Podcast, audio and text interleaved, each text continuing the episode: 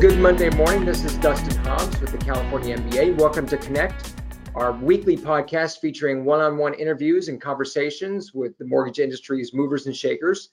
We've got a great guest today. I'm really excited to chat with him about uh, what's going on in the industry today. Uh, but before we get into that, let's uh, uh thank our sponsors at Insellerate. Insellerate helps lenders close more loans through better borrower engagement as the mortgage industry's most innovative marketing and sales engagement platform. Insellerate CRM helps lenders manage workflow, contact strategies, lead management, referral, and realtor partners and reporting. Insellerate's engagement platform automates multi-channel marketing through social media, email, direct mail, text messages, ringless voicemail, and phone calls. It's all pre-built with strategies and content to enable better borrower engagement. Uh, Insellerate integrates with the software that's already powering your business today and into the future. In addition, the platform is SOC 2 and SSAE 18 certified, to satisfy the most closely regulated businesses, and that includes banks with mortgage subsidiaries. So for more information or to see a demo, visit insellerate.com or you can contact the company at the phone number listed in the description below.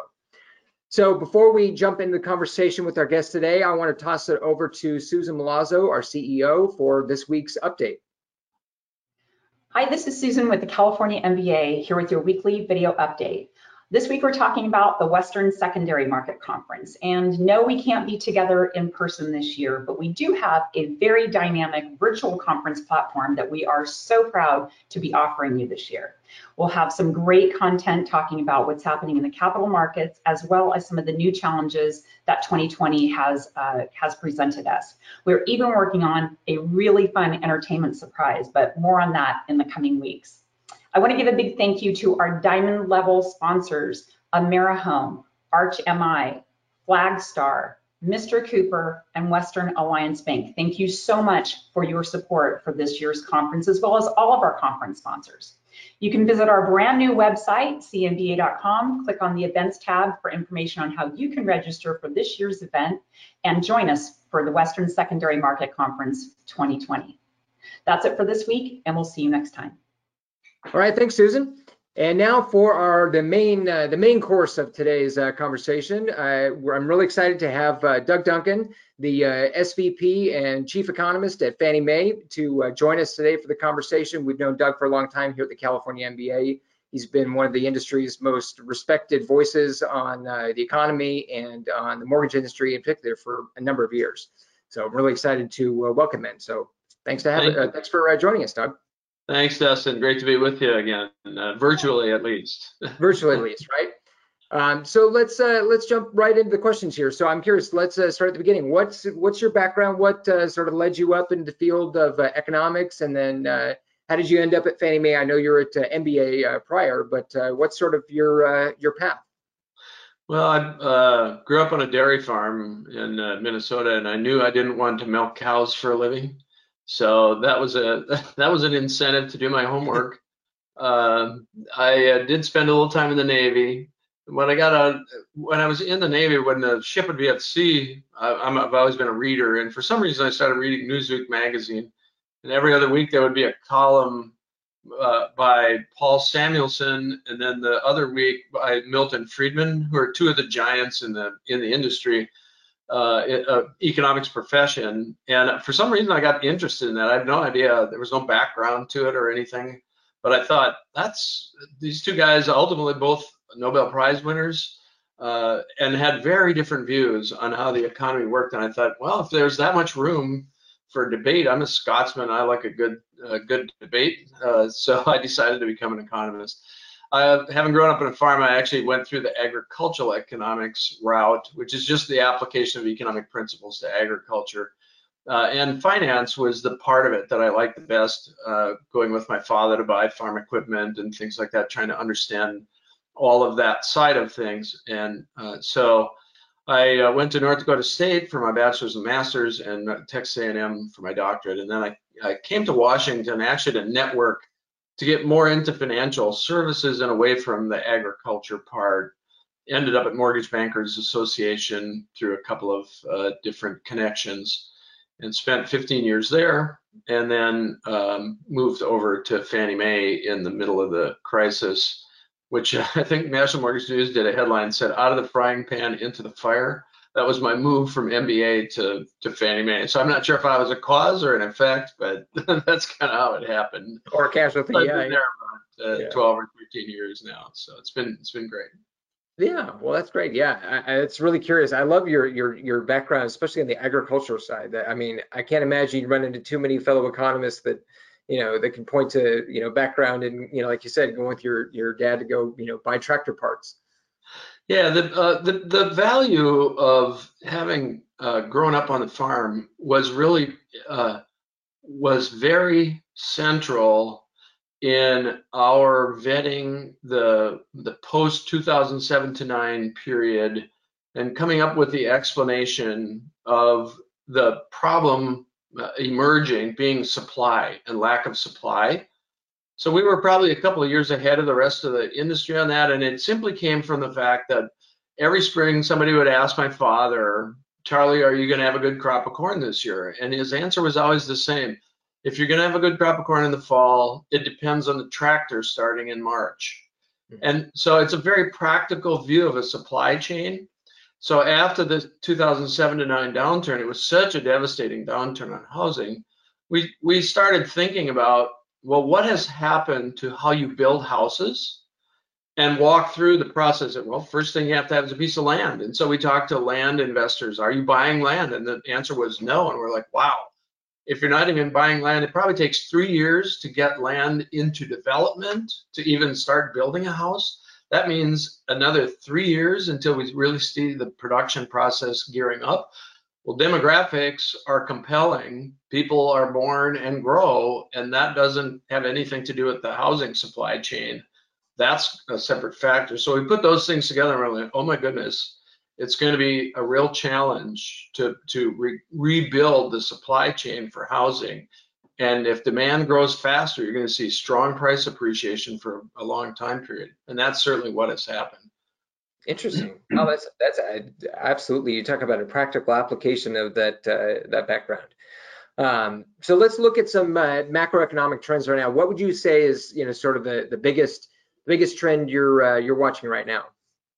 Well, the, the in today's world, it's it's not about something economic. It's about the economic effects of a disease. So the the first thing that we have to know in order to be able to refine a forecast Uh, is something we even the medical specialists don't fully know yet, which is the incidence, severity, and duration of this disease. So those three things are are what we really need to know because they're the things that are generating fear in the minds of individuals and leading them to take actions which are which have been very hard on the economy and policymakers also seeing that and making a response. So it, it's driven by things that i don't have an expertise in. So we're studying what the scientists are saying and trying to understand how that's going to impact people's behavior. So for example, yesterday when I, I spoke to our board of directors, uh, I said one of the things that I, I, think we want to be careful of in our language is uh, people talking about a resurgence of the virus. There's a difference between its geographic mo movement, which I see is what's going on right now. It's not been a resurgence, it's that it has appeared in other geographies. It previously was not prevalent. That's one thing. But if there is a resurgence, that is, it recurs again in a place where it has been tamped down, that's actually, again, more destructive of economic activity. So that it's a nuance, but it's an important nuance. So that's the biggest thing that we're that we're trying to understand today. That makes sense. Well, so aside from uh, you know the uh, specific stuff to uh, COVID-19, and I guess it, you know nothing can be separated from that right now. What would you say? What uh, metric or uh, rate would you say that mortgage bankers should be particularly focused on right now? Is it unemployment rates or interest rates, inflation rates, something else? I know mortgage rates are going to be fairly steady for a while now. Yeah, so the the first most important thing is a lesson that we learned in 2007 to 2009, which is if you're going to lend money to be repaid over a long time at fixed interest rates, it's a really good thing if the borrower has a job. So The uh, um, we've lost uh, roughly 30 million jobs in the last five months or so, four months. Uh, that's historically unprecedented. On a percentage basis, it's similar to the Great Depression, but we lost it all of a sudden. It just went away, and um, that's going to take time to rebuild. Now, the the thing that's different this time from 2007 to 2009 is that the jobs were lost that were lost were primarily in businesses that are discretionary spending by middle and upper income households. So restaurants, hotels, airlines, uh, sporting events, concerts, theater, that almost most of that is discretionary spend by higher income households, and it falls on the back of hourly wage earners primarily. Those hourly wage earners tend to be renters at a higher probability than homeowners. So to this point, actually the homeowning market has done very well relative to the rest of the economy, but the pressures are building on the rental side of things because the the CARES Act and the $600 a week extra unemployment compensation runs out on the 31st of July. And that is one of the things that has helped renters stay current and also has helped support consumption from those lower income hourly wage uh, jobs. Also, the PPP is the other piece that's supportive of the the workers for small businesses, and then the access to credit uh, for small businesses to keep them alive, alive is also key. So mid-year here or in the third quarter, depending on what happens, if anything, congressionally and with the White House, we're going to get a test, and it will, in our view, start on the multifamily side and the rental side of the business.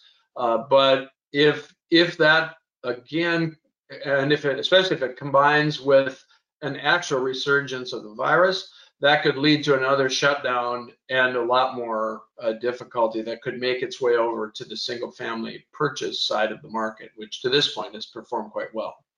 Yeah, I it does make me curious, especially being in California here, where we're sort of locking down again Mm-hmm. Um, and then, you know, doing this sort of in the, you know, middle of summer here, you know, knowing that coming fall and winter, we're going to have flu season again, and we may lock down again, either as a nation or, you know, uh, some of these states, like you mentioned, that have already locked down and maybe even have, in a sense, gone through the worst of the virus, like New York.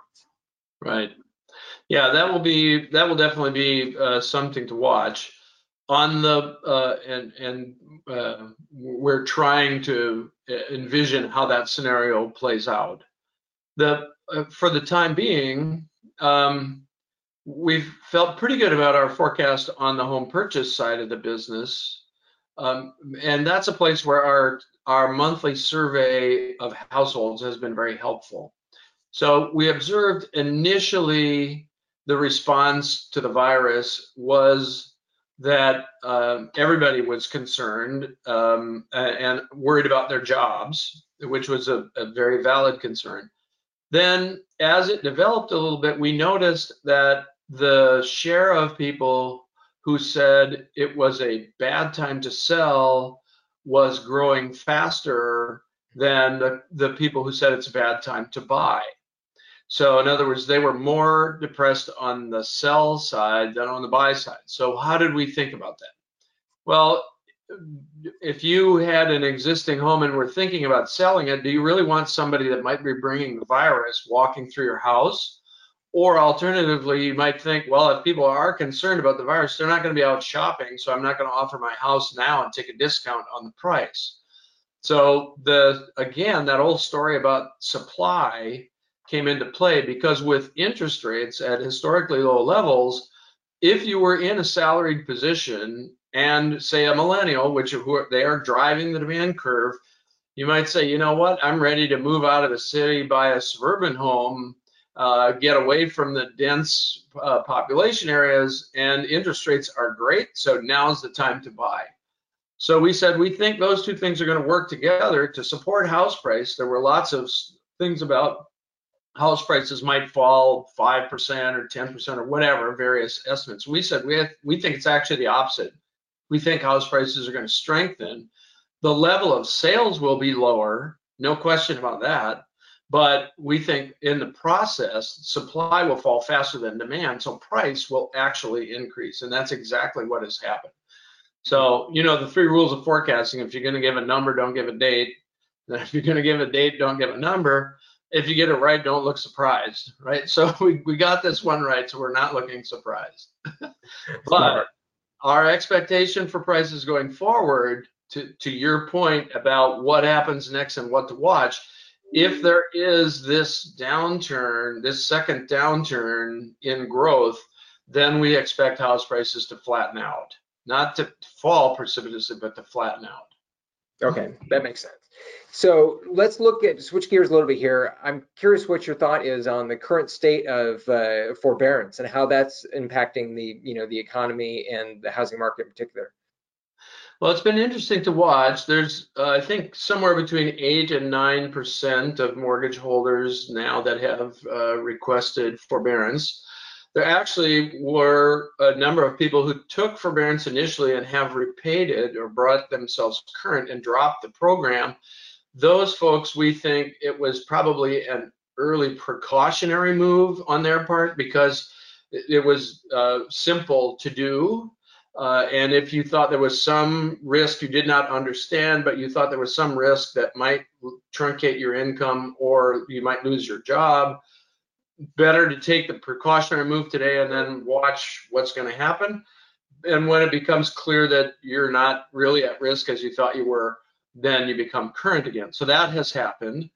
But I believe that the share of people who are making payments on time uh, while in forbearance is actually falling. So there is some view that um, and the possibility is that if we see this second wave. But when I'm saying second wave, I'm meaning we're not renewing the $600 a week extra unemployment. Some of the PPP doesn't work. People get laid off. We may see some of this roll into extended forbearances and then ultimately into different kinds of modifications. So it's uh, it's a work in progress. We've never had this type of a forbearance uh, legislated and with a simplicity that's uh, intended for the execution. But I think people uh, in general, and I would I would say, have been a little surprised that the the there hasn't been the a higher level of take up uh, to this point than there has been. yeah. Well, and I'm, I'm curious, sort of following up on uh, you uh, referenced it, the uh, um, the um, extended unemployment benefits that run out at the end of the month and and the other benefits and uh, relief that uh, government's initiated that sort of ends this month here.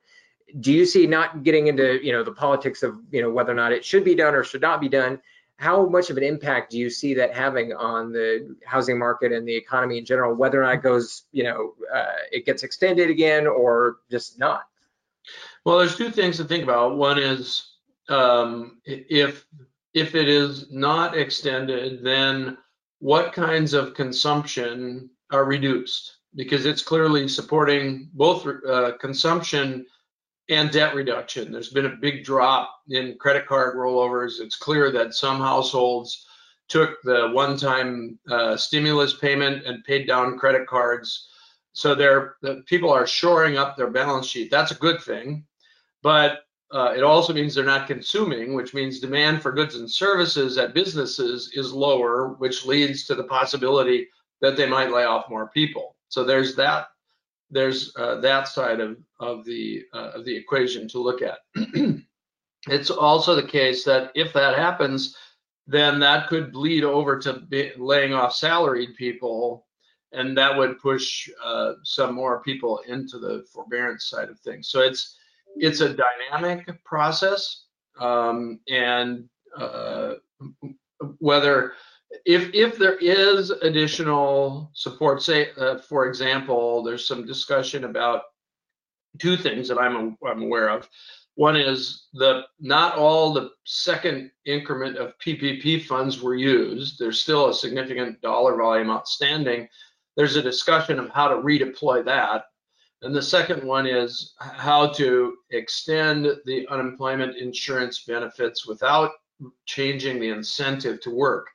So, for example, the National Bureau of Economic Research and the University of Chicago put out a study a couple of days ago that showed that in some of these uh, job categories that we were talking about earlier, the unemployment benefit uh, for is greater than the income they had previously for 68% of those households. Um, and uh, and for example, in the lowest uh, quintile of that uh, of that job group, um, the uh, benefit was double what they were making previously. So the policymakers don't want to not to incent people not to go back to work. And I've actually talked to two or three small businesses here in the Cape Coral, Florida market where we live, and they've said that is has been a problem for them is recruiting people back because they're making more money on unemployment than they were when they were working. Sure. So those are some of the things that that are going to be worked through, uh, uh, and some of the implications whether there is or is not an extension. Sure, that makes sense. So back to the the uh, housing market specifically. Um, I mean, obviously, interest rate, mortgage rates, I should say, are you know extremely low and have been low for a while, and you know, it seems like they're forecasted to be low for you know quite a while now. Um, how long though do you see the current refi boom? That I mean, every lender I've talked to in the past couple of months, I mean, they're having a great year, and it's a lot of it is due to refinance activity, obviously. Um, so how much further do you see that uh, that going, knowing that you know obviously the like you mentioned the uh, demand on the purchase side has been reduced to say the least, and refi has been sort of uh, you know picking up the slack uh, in the market right now. Yeah, we've we've taken a look at outstanding mortgages, and it looks to us like about 60% of all the outstanding mortgages have a one half a percentage point or 50 basis point uh, uh, incentive range to refinance. So that's a, that's a big number. Yeah. Uh, so our our forecast is that this year in 2020 we will see about 1.9 trillion dollars of refinancing alone, wow. and close to 1.3 trillion dollars of purchases.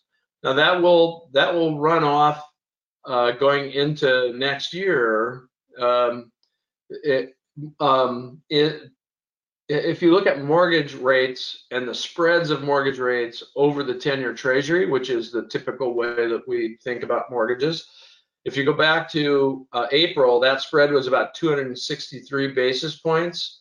It's now about 245 basis points, so it's dropped 20 basis points. That spread has narrowed, which has meant that since the 10-year treasury has stayed pretty constant, the mortgage rate has come down. I think the most recent weekly measurement from Freddie Mac was it was right at about 3% for a 30-year fixed rate mortgage. But the 2019 spread average was about 180 basis points. So our expectation is that mortgage rates will still come down further as uh, uh, mortgage companies work through the uh, the volume of refinancing uh, demand that's out there. Gotcha. So last question I've got for you. Obviously, this was kind of a, you know big news in the GSE circles and the mortgage circles prior to everything COVID, um, and uh, seems like in some ways it's sort of gone on the back burner. I think in a lot of people's minds, but um, you know, not getting into again the, the politics of how it should happen or when, why, all that. But uh, what are the steps needed uh, uh, for those maybe that aren't familiar with the process that needs to happen or or the uh, the steps along the way? What's needed for Fannie Mae to exit conservatorship? Because that seems like that's the direction everything is going. But you know, maybe if we weren't completely aware of how that's going to happen, maybe you can give us the the how. Well, the, the, administration has been very clear that that's an objective of theirs is to uh, release the GSEs from conservatorship in a safe and sound manner manner and privately capitalized. So that's that still uh, remains their objective. One of the first things that has to happen uh, for that to occur is there has to be a final capital rule uh, issued, and that's that's uh, forthcoming. Um, probably, I don't know exactly. FHFA uh, is really in control of when when that actually happens, but um, the reason that is a precursor to raising equity capital is that investors would have to have a basis to figure out what the return on capital will be uh, in a private Fannie Mae or Freddie Mac. And so the the regulatory rules uh, that that say how much capital is required for the companies based on the business that they're anticipating to do is a first and probably the most important key to to uh, making that happen. Then of course the Treasury owns 79.5% uh, of the preferred stock, so there has to be a plan for uh, for how that is uh, uh, managed if, as the companies go private. So there, there's a whole series of steps, but really the first most important step is this capital rule. Gotcha.